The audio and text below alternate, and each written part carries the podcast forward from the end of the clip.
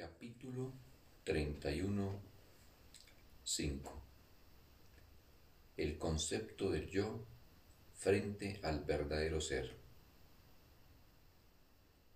Las enseñanzas del mundo se basan en un concepto del yo que se ajusta a la realidad mundana y como tal se adapta muy bien a ella, pues es una imagen que encaja perfectamente en un mundo de sombras e ilusiones. En él se encuentra como en su propia casa, y todo lo que ve es uno con ella.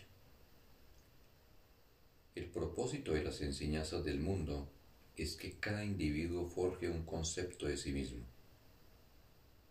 Este es su propósito, que vengas sin un yo y que fabriques uno a medida que creces. Y cuando hayas alcanzado la madurez, lo habrás perfeccionado para así poderte enfrentar al mundo en igualdad de condiciones y perfectamente adaptado a sus exigencias. Tú forjas un concepto de ti mismo, el cual no guarda semejanza alguna contigo. Es un ídolo, concebido con el propósito de que ocupe el lugar de tu realidad como hijo de Dios. El concepto de ti mismo que el mundo te enseña no es lo que aparenta ser, pues se concibió para que tuviera dos propósitos, de los cuales la mente solo puede reconocer uno. El primero presenta la cara de inocencia, el aspecto con el que se actúa. Esta es la cara que sonríe y es amable, incluso parece amar.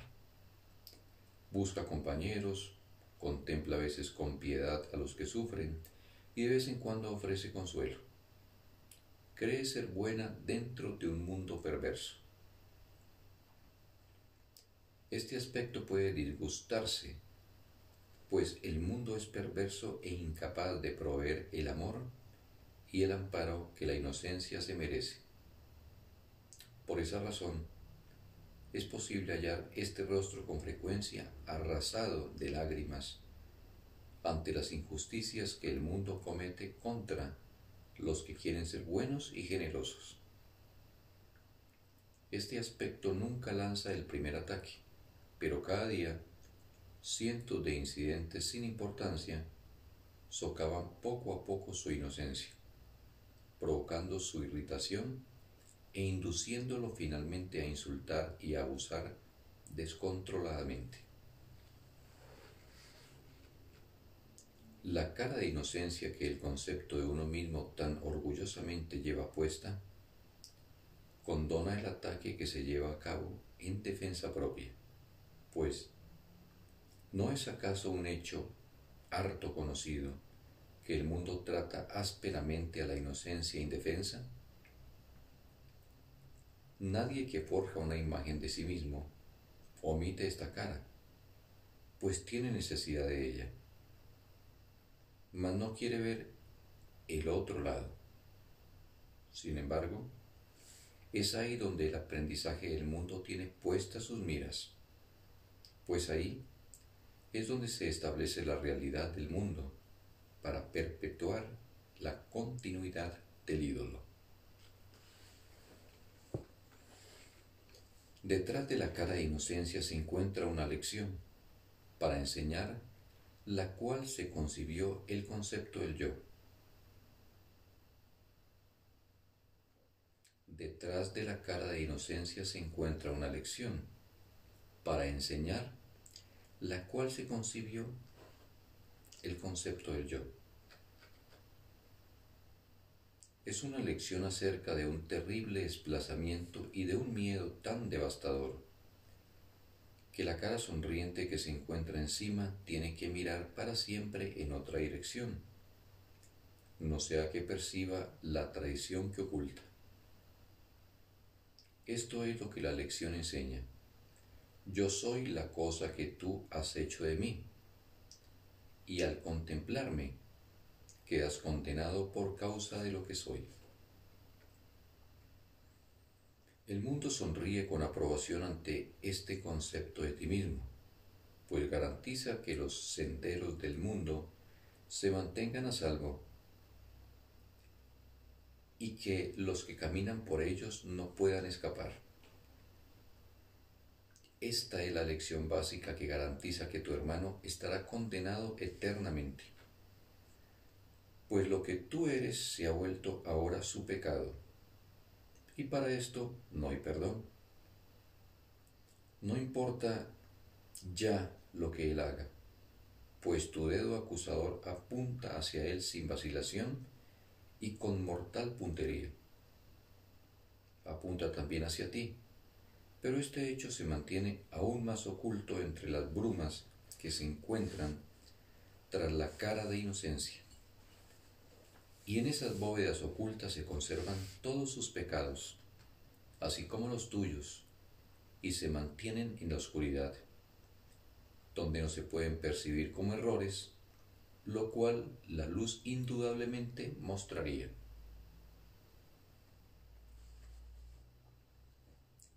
No se te puede culpar por lo que eres, ni tampoco puedes cambiar lo que ello te obliga a hacer. Tu hermano es para ti, pues, el símbolo de tus propios pecados, y lo condenas silenciosamente, aunque con tenaz insistencia por esa cosa odiosa que eres. Los conceptos se aprenden, no son naturales ni existen aparte del aprendizaje. No son algo que se, te haya dado, de modo que tienen que haberse forjado. Ninguno de ellos es verdad, y muchos son el producto de las imaginaciones febriles que arden llenas de odio y de distorsiones nacidas del miedo. ¿Qué es un concepto, pues, sino un pensamiento al que su hacedor le otorga un significado especial? Los conceptos mantienen vigente el mundo, mas no se pueden usar para demostrar que el mundo es real, pues todos ellos se conciben dentro del mundo, nacen a su sombra, crecen amoldándose a sus costumbres y finalmente alcanzan la madurez de acuerdo con el pensar de éste. Son ideas de ídolos, coloreadas con los pinceles del mundo, los cuales no pueden pintar ni una sola imagen que represente la verdad. La idea de un concepto del yo no tiene sentido, pues nadie aquí sabe cuál es el propósito de tal concepto y por lo tanto no puede ni imaginarse lo que es. Todo aprendizaje que el mundo dirige, no obstante, comienza y finaliza con el solo propósito de que aprendas este concepto de ti mismo, de forma que elijas acatar las leyes de este mundo y nunca te aventures más allá de sus sendas, ni te des cuenta de cómo te consideras a ti mismo. Ahora, el Espíritu Santo tiene que encontrar un modo de ayudarte a comprender que el sendero de ti mismo que has forjado tiene que ser deshecho si es que has de gozar de paz interior.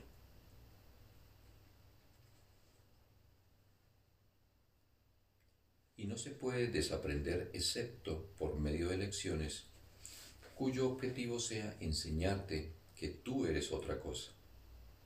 Pues de lo contrario, se te estaría pidiendo que intercambiases lo que ahora crees por la pérdida total de tu ser, lo cual te infundiría aún mayor terror.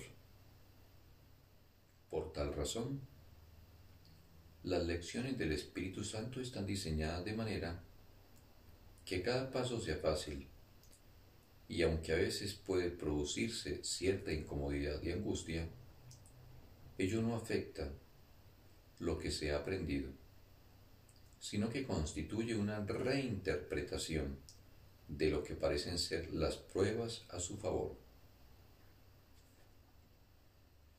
Consideremos, pues, qué prueba hay de que tú seas lo que tu hermano hizo de ti.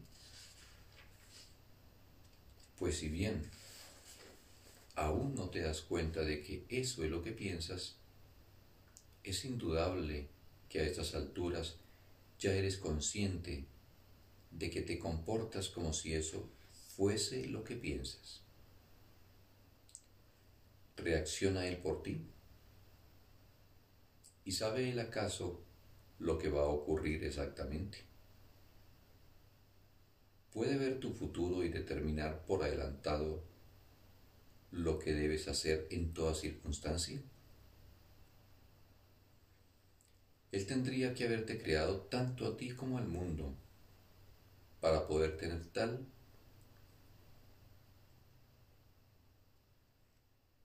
presencia de lo que ha de suceder.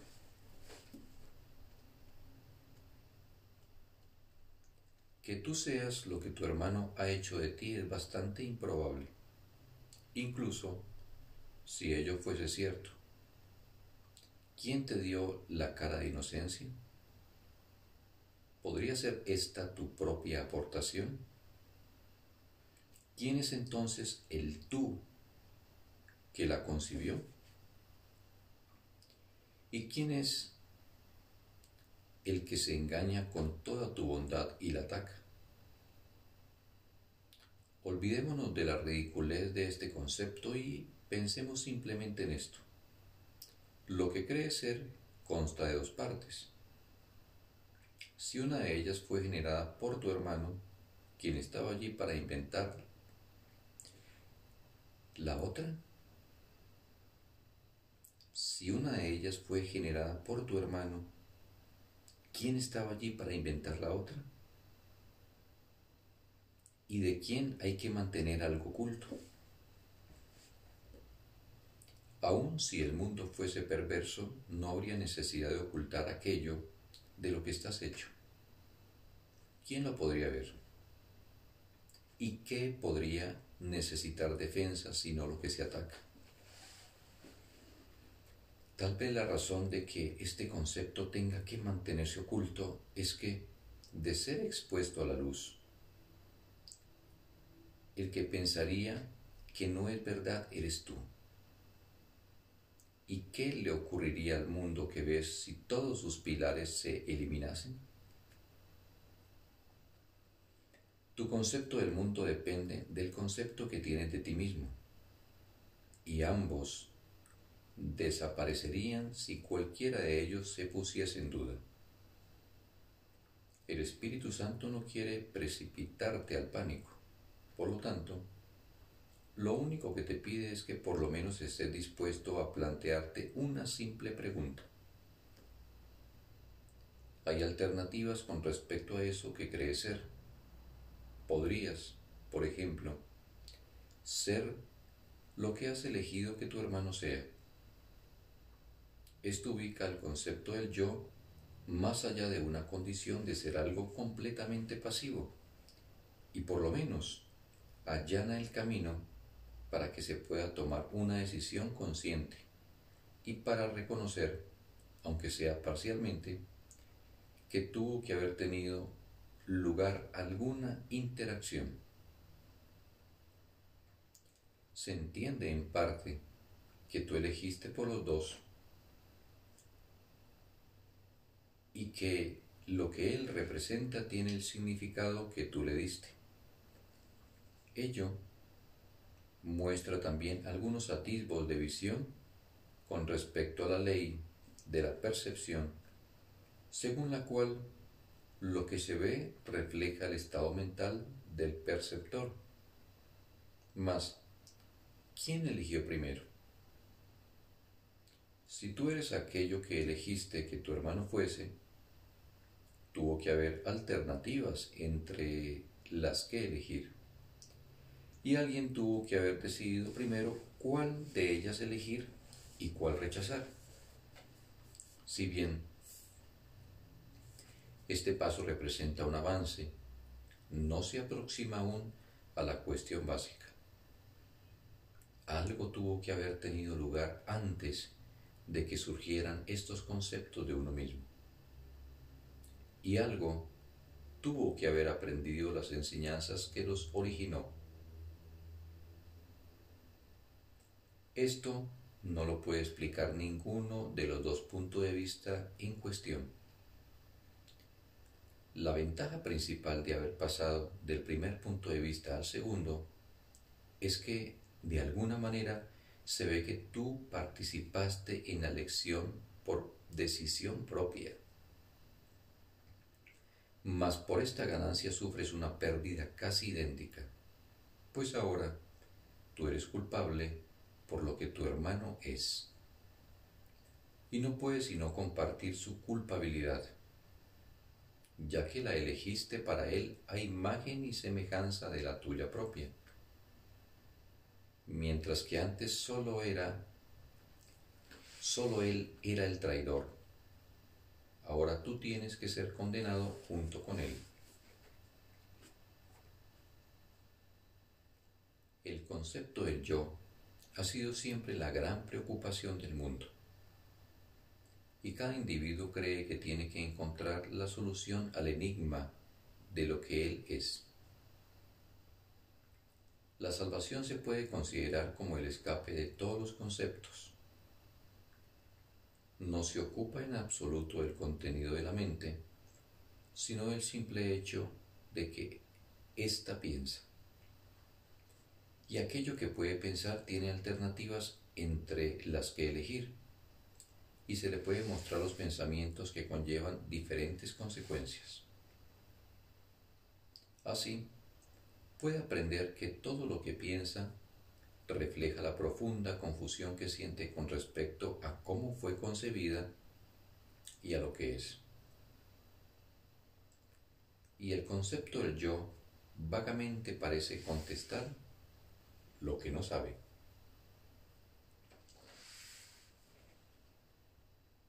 No busques tu ser en símbolos no hay concepto que pueda representar lo que eres. ¿Qué importa qué concepto aceptes mientras percibas un yo que se relaciona con el mal y que reacciona ante cosas perversas?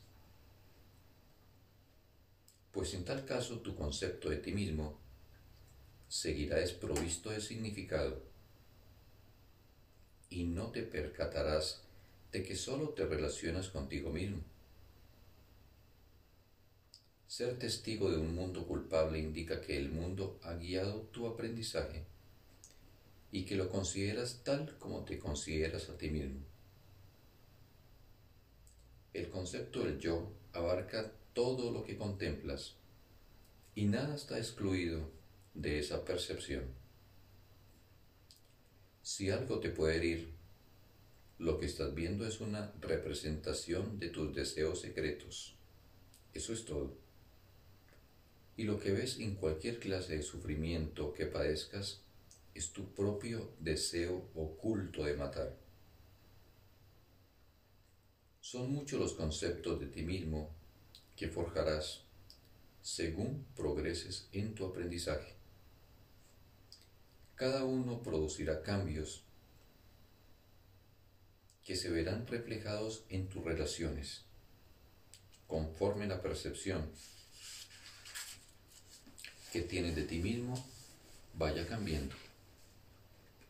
Y cada vez que tenga lugar un cambio se producirá en ti cierta confusión.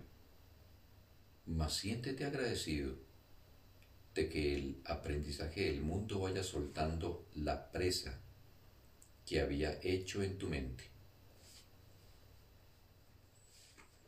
Descansa seguro y contento en la confianza de que finalmente desaparecerá por completo y dejará a tu mente en paz. El papel de acusador se presentará en muchos sitios y de muchas maneras, y en cada caso parecerá acusarte. Mas no temas que no vaya a ser erradicado.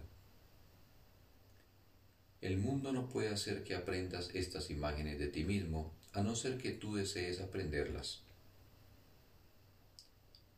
Llegará un momento en que todas desaparecerán y te darás cuenta de que no sabes lo que eres.